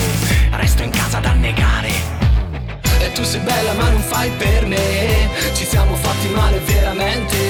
Il tempo passa e le ferite fanno ancora male. Mangiamo cuori che sanno di sale. E tu sei bella ma non fai per me. Ci siamo fatti male, male. Il tempo passa e le parole fanno ancora male. Baciamo labbra che sanno di sale Su di noi qualche nuvola Mi cerchi nei miei testi, googla Cerco un senso, trovo solo paradossi Un senso non l'ho mai trovato, manco Vasco Rossi quando desideri una cosa fortemente, poi finisce male quasi sempre. Scegliere non farsi scegliere, devo imparare a scegliere. Crossover totale tra rap e pop, questa Labbra di Sale, la nuova canzone di Roccia, cantautore di Seriate in provincia di Bergamo, il sapore dolce di un bacio ma anche il salato quando tutto finisce.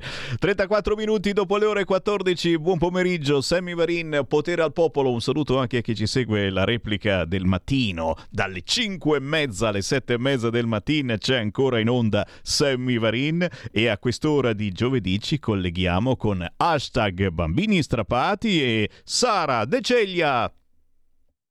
Eh, grazie e bentornati eh, soprattutto ai radioascoltatori di Radio Libertà che ogni eh, giovedì ci ospita per continuare quella che è una battaglia ormai intestina che però prende diverse sfumature. Oggi è stato uh, il nostro grande Fabio Nestola a prepararci una puntata insieme a un ospite di tutto rispetto, parlo del dottor Giordano, ma sarà lui a esplicare quella che eh, sarà, eh, sarà il contenuto di eh, questa puntata. Io come al solito eh, e specialmente oggi Uh, mi limito mh, ad un'introduzione, un'introduzione per cui eh, esprimo la nostra grande vicinanza eh, alla conosciutissima dottoressa Maricetta Tirrito, anche vicepresidente dell'associazione Hashtag Bambini Strappati, perché attraverso un attacco personale uh, ha visto una serie di uh, persone, ovviamente delle forze dell'ordine, che sono entrate in quella che è una co-housing, una co-housing che ospita dei anziani, anziani eh, con delle pensioni magari minime, dove eh, uno splendido team eh, di donne che mh, eh, assiste questi, questi anziani sono stati sottoposti eh, ad un'indagine, ma eh, quello che mh, davvero dispiace è che ho conosciuto personalmente questa realtà ed è una realtà dove si vive in armonia e questi anziani possono trascorrere delle ore assistiti ovviamente da tutte queste donne che sono lì veramente col cuore, che abbraccio perché sono persone stupende, dove possono eh, godere anche delle visite dei familiari senza orari. È proprio, come si dice, un'isola felice e non meritavano magari di essere eh, disturbati per un'azione che vuole eh, vedere lesa l'attività e soprattutto la persona della nostra vicepresidente, a cui noi esprimiamo effettivamente eh, vicinanza, volendo ricordare a chi ha messo in discussione l'esistenza di queste co-housing che eh, sono riconosciute anche dalla comunità europea perché come avete potuto vedere sono stati stanziati anche dei fondi per chi volesse mettere in piedi queste attività perché ehm, ci sono anziani che non possono essere magari curati e sostenuti da una famiglia eh, per impegni di lavoro e quant'altro. E queste realtà eh, devono essere protette e tutelate anziché essere utilizzate come oggetto eh, di rivalsa nei confronti di una persona. Quindi eh, a tutta la co-housing di Ardea va la nostra vicinanza soprattutto il nostro abbraccio. Io, come avevo anticipato, eh, era in, discussione anche la mia presenza oggi, per cui eh, lascerò eh, spazio ovviamente ehm, a Fabio che ci presenterà il nostro ospite, che saluto, a cui do un caro benvenuto. E che dire, Fabio, a te la linea. Sì, un saluto e un abbraccio, Sara. So che esci dal tribunale perché queste contestazioni poi hanno dato adito a una scia di, di, di odio, una scia di, di attacchi, di, eh, di, denigrazioni, di diffamazioni. E questo capita spesso eh, a chi si occupa dei, dei, problemi che difficilmente vengono trattati in altri spazi. Capita spesso anche per eh, lo spazio che Semmi ci offre qui a Radio Libertà. Ed oggi eh, diamo andiamo a cercare in giro altri amici, andiamo a sollevare altre polemiche perché andiamo eh, con il dottor Gaetano Giordano andiamo ad affrontare un argomento molto spinoso, un argomento molto controverso eh, che eh, riguarda il condizionamento, la manipolazione, le pressioni sui figli contesi nelle separazioni eh, conflittuali. Devo dire che ho ehm, ho visto in rete un articolo pubblicato dal dottor Giordano, ho visto dopo la firma, sul portale scientifico Psicoanalisi e Sociale, e fa una dotta, un'approfondita analisi anche con una corposa bibliografia e, e per entrare nel merito definisce a scientifico, definire a scientifica l'alienazione genitoriale. Faremo poi tante altre domande, vedremo anche tanti altri eh, particolari, ma lascio al dottor Gaetano Giordano la possibilità di chiarire meglio i contenuti di questo articolo sul portale scientifico, perché il titolo è L'evaporazione. Sì, l'evaporazione della PAS, perché io lo collego a quanto diceva Lacan, lo psicanalista allievo di Freud, un po' pesante, però qui ci azzeccava perché parlava già nel 1939 dell'evaporazione del padre nella nostra cultura, quindi non solo del padre come ruolo familiare, ma anche del padre come eh, sistema di regole, sistema di eh, valori, sistema di, di capacità anche quindi di regole e di definirsi. Quindi perché sono partito da questo concetto? Perché se non si considera una patologia il non voler più vedere il proprio padre vuol dire che c'è stata un'evaporazione dell'importanza del ruolo genitoriale del padre o della madre a seconda dei punti di vista. E quindi io ho avviato una riflessione su chiedendomi ma l- questa PAS è una patologia oppure come adesso sostengono molti, molti psichiatri, molti psicologi, in realtà è un disturbo relazionale e basta. Io sono arrivato, diciamo così, alla, alla conclusione che in realtà è una patologia per una serie di motivi che poi elenco nel, nel mio articolo e contestando quindi come ascientifica quella che è una, un'opinione, cioè appunto la PAS non è un disturbo, eh, non è una sindrome psichiatrica, è un'affermazione che però non ha, non ha dati su cui poggiarsi.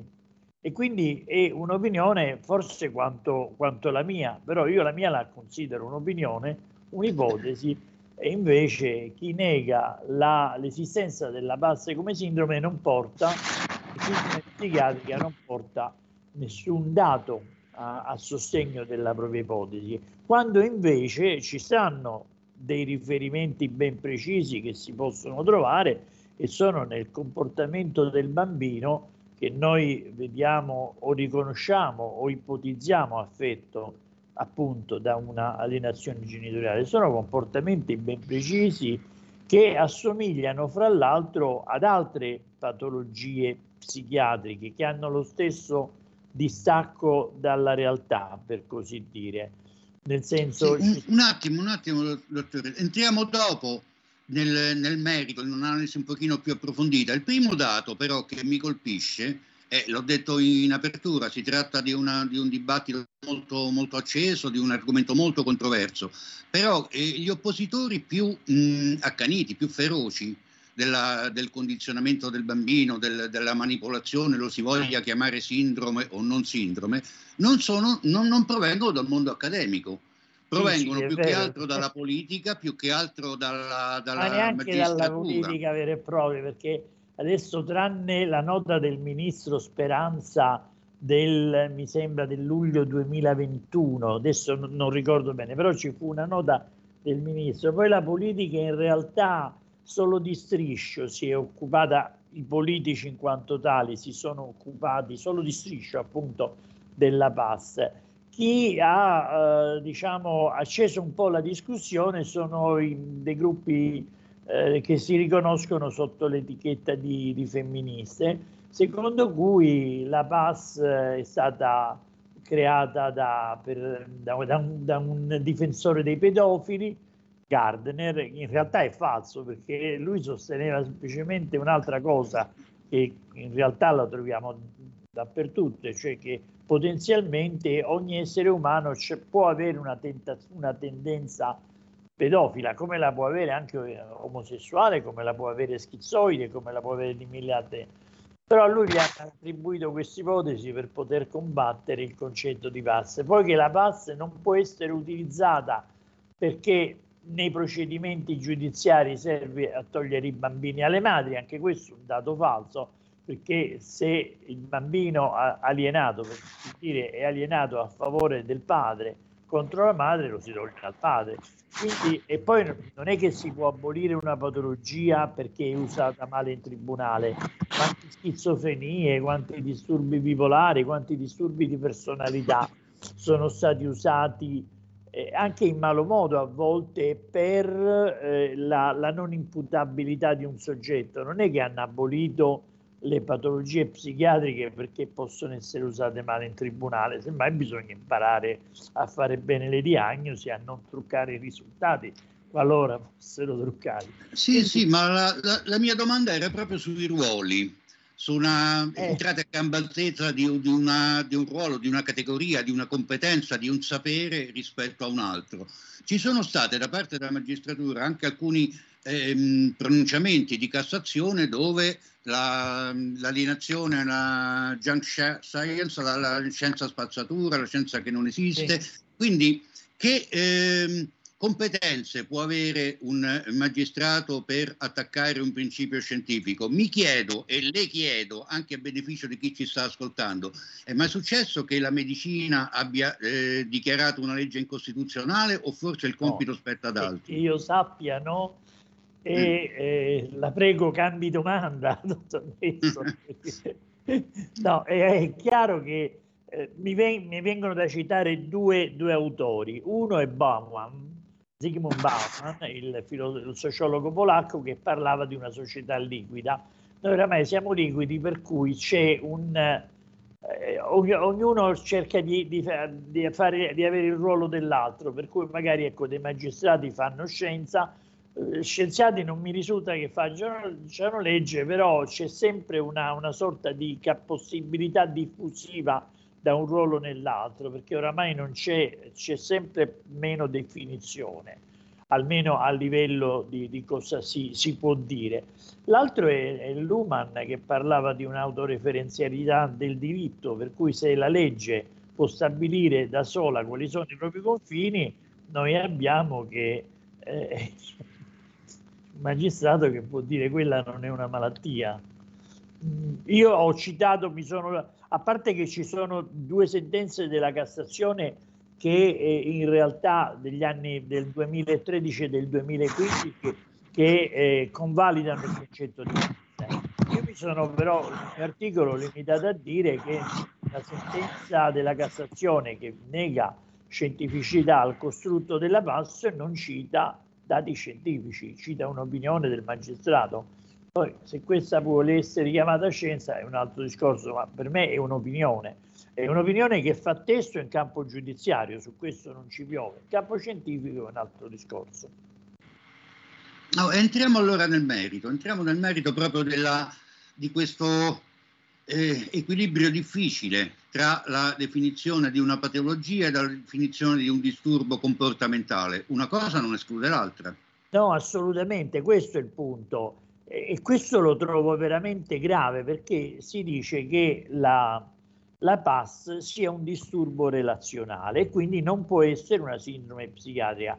Qui c'è un assunto di fondo che è veramente sbagliato perché a partire dagli anni 70 si è sviluppata nel mondo tutta una corrente che è stata vastissima, in Italia ha avuto ottimi esponenti, cito uno la Servini Palazzoli, una corrente chiamata sistemico relazionale in cui le patologie psichiatriche venivano eh, descritte come eh, sindromi individuali generate da un disturbo sistemico relazionale. Quindi la famiglia disturbata genera un capro espiatorio, veniva chiamato così, viene chiamato così nella logica sistemico-relazionale, nel, nella letteratura sistemico-relazionale, per cui c'è una famiglia, per così dire, a transazione schizoide, oppure una famiglia con eh, disturbi relazionali ben precisi e viene fuori lo schizoide oppure viene fuori il soggetto anoressico. Quindi il disturbo relazionale come tale, il disturbo delle relazioni, si può incarnare benissimo in un disturbo individuale di un singolo soggetto. L'uno non esclude affatto l'altro. Secondo me, eh, in realtà c'è da, da, da da chiarire un punto ben preciso, e cioè che quando noi vogliamo eh, distinguere, noi un disturbo relazionale, non un disturbo solo psichiatrico, della PAS, intanto si, si elide completamente, si cancella completamente che una marea di disturbi psichiatrici sono considerati di origine eh, di, di un, un disturbo relazionale nelle relazioni, un disturbo delle relazioni familiari.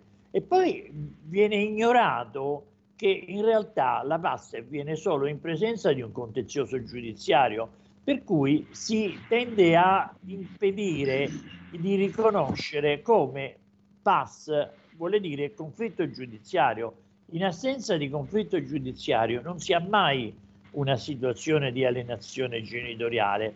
Quindi dire un disturbo relazionale significa confinare alla famiglia responsabilità che non sono certo solo della famiglia, ma sono di un sistema che non riesce a gestire un conflitto se non creando un conflitto ancora più grave e che genera appunto questo tipo di disregolazioni delle relazioni e poi del singolo. Spero ecco, di... questo, questo ultimo, ultimo, punto è interessante, cioè il fatto che eh, al di là di come la si voglia chiamare, comunque il rifiuto o perlomeno la, le resistenze di un bambino, di una bambina nell'incontrare uno dei due genitori, quale che sia questo genitore, è, eh, nasce contestualmente alla separazione tra i genitori. Mm, forse anche un passo indietro, anche prima che inizi il contenzioso giuridico, sì. perché l'opera di, di, eh, di, di fidelizzazione del figlio, di ehm, farlo, eh, un, renderlo un complice, mi passi il termine, io non, non parlo in termini eh, neuropsichiatrici, però eh, di, di, farne sì un complice, un alleato, un'alleata nella guerra contro l'ex, eh, eh, in alcuni casi, almeno le, le, persone che abbiamo avuto ospiti qui in trasmissione, raccontano di un percorso iniziato anche mesi prima della, mm, dell'inizio della separazione vera e propria. Per cui si arriva ad un eh, risultato per il quale il genitore poi si astrae, fa un passo indietro, per carità non sono io ad oppormi, è lui che non vuole incontrare l'altro genitore, nascondendo a se stesso, prima che agli altri, il fatto di aver lavorato dei mesi per arrivare ad ottenere questo, questo risultato. Ripeto, sono le, eh, non è una mia esperienza personale, sono le, eh, il vissuto raccontato da diverse persone ospiti di questa, di questa trasmissione. Quindi mh, più che il contenzioso giuridico, credo, eh, almeno l'esperienza questo ci, ci, ci, insegna, che sia legato all'ostilità, cioè l'ostilità di un minore nei confronti del genitore nasce come riflesso dell'ostilità che sente nel, nell'ambiente verso l'ostilità di un genitore viene trasferita nei confronti anche del, del minore, poi la fa propria. Verissimo, però in assenza di un conflitto giudiziario in cui c'è una separazione delle abitazioni e c'è un giudice che dà torto all'uno e ragione all'altro, non si ha il comportamento francamente alienato del minore. Per cui è vero che il trend inizia sicuramente da prima e inizia sicuramente in seguito all'ostilità di un genitore contro l'altro, però è un'ostilità che poi viene ridondata dal riflesso che ha nelle aule giudiziarie. Quindi è come un'amplificazione che fa, per così dire, adesso su un linguaggio impreciso, fa salire di livello la dimensione alienante che si è implicita nel, eh, diciamo nel, nel conflitto genitoriale, però di suo non darebbe luogo se non ci fosse questa gestione del contenzioso separativo. Un'altra, un'altra domanda, eh, leggo, leggo testualmente un breve estratto del, del suo articolo. Per quanto riguarda invece la valenza clinica delle spiegazioni, tra virgolette, deboli o inconsistenti, va ricordato che esse non sono rare in psichiatria e non è chiaro perché, per quanto riguarda l'alienazione parentale, la questione venga continuamente elusa e il comportamento del minore che rifiuta contatti con un genitore è assimilato più ad una scelta legittima che non ad una evidente distorsione della realtà. Quindi disconoscere l'alienazione come patologia equivale quindi a non individuare una ferita che si è prodotta nel figlio. Sì, io faccio un esempio lì che può essere per esempio ecco, l'anoressia mentale per cui a, mh, mm, pochi, a pochi chili in più viene attribuito un significato abnorme cioè qualcosa di, di, terribile, di grave, di brutto per cui bisogna dimagrire a tutti i costi, oppure anche nelle dismorfofobie, cioè quando uno è ossessionato dall'avere il naso un po' fuori misura, per esempio, oppure anche in alcune sindromi ossessive, per cui ha uno stimolo che per tutti è uno stimolo un po' di sporco, per un altro diventa il motivo per lavarsi 50 volte le mani. Quindi questa e, e ti dice no ma lì è sporco quindi c'è sempre un distacco dalla realtà in molte patologie che non è una forma eh, per così dire delirante però è una distorsione del rapporto con la realtà molte patologie hanno come, come base clinica proprio questa distorsione del reale ecco la, l'anoressica che si vede grassa il, eh, anche il fobico che ha un dolore di stomaco e pensa di avere un tumore e quindi non mangia più, per esempio. Quando però il bambino dice no, ma mio papà io non lo voglio, caso clinico, no, io papà non lo voglio vedere perché mi ha portato a vedere un film che a me non piaceva, quindi è, è, è violento e cattivo, eh, lì nessuno dice c'è un'abnormità nel rapporto col reale è considerato una cosa, beh sì, si può dire come se un bambino si rifiutasse di andare a scuola perché la maestra, ah, perché, perché attenzione, la diagnosi di alienazione genitoriale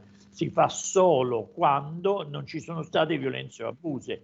Tipo, se il bambino non vuole più andare a scuola perché la maestra parla a voce un po' alta, nessuno gli direbbe mai sì, d'accordo, restatene a casa.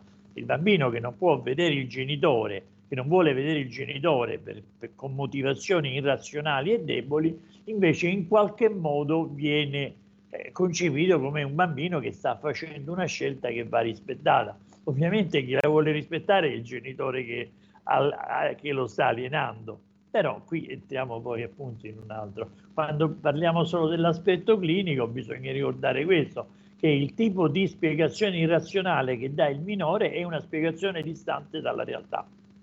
Mm. Al di là del discorso eh, teorico dell'articolo pubblicato su un portale scientifico, l'esperienza personale cosa dice? L'esperienza personale e professionale, professionale sto parlando, cioè eh, c'è, una, c'è un'esclusiva delle eh, mamme accusate di, no. di alienazione oppure è un fenomeno Guardi, trasversale? Sul portale Psychomedia io pubblicai, adesso tanto non, non svelo niente, sono passati più di vent'anni, è una traduzione eh, in cui una, una de, delle persone che tradusse era una madre alienata dal figlio.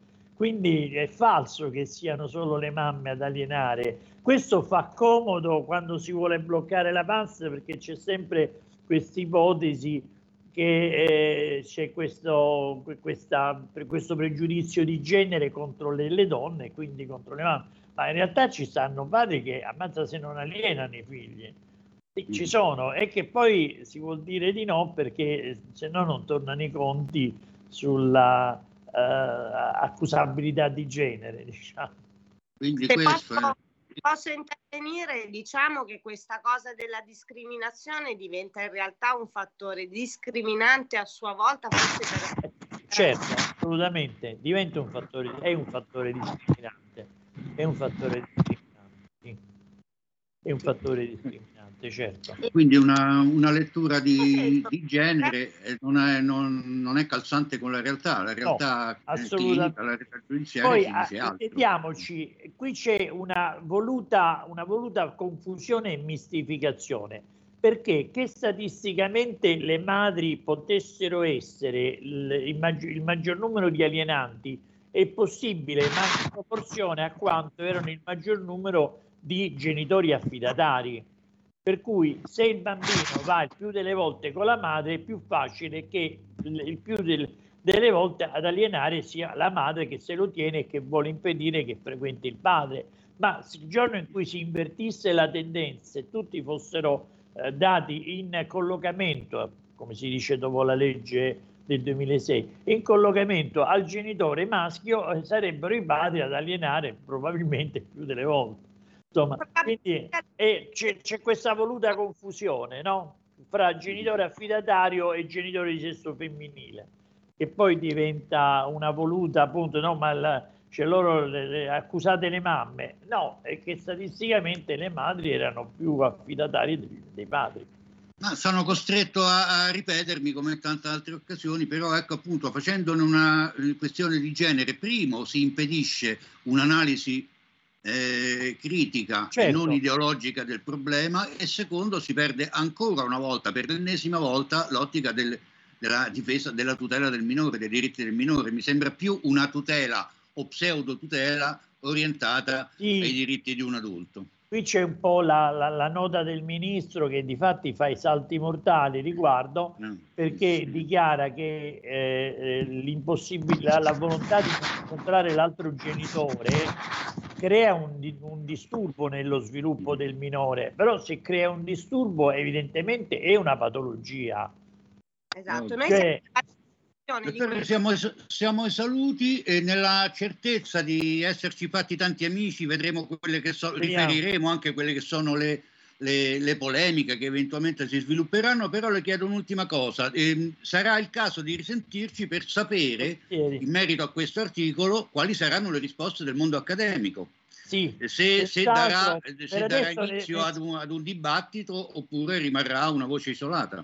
Per adesso nessuno ha commentato niente, nessuno ha detto niente, perché io in realtà ho, ho detto una, una, cosa un po' diversa, e cioè che la, la pasta andrebbe iscritta, andrebbe diagnosticata come disturbo dell'adattamento. Qui ci sarebbe da sviluppare tutto il discorso del perché secondo me è un disturbo dell'adattamento, che sostanzialmente è un disturbo che il DSM dà ne, a partenza da un contesto traumatizzante cronico o, o più o meno cronico, più o meno tratteremo, lo tratteremo eh, sufficientemente anche in altre puntate perché eh, siamo arrivati proprio al limite per cui ringrazio, ringrazio il nostro Sammy Marin ma soprattutto Fabio Nestola e il dottor Giordano. Grazie di essere qui. Arrivederci. Avete ascoltato Potere al Popolo.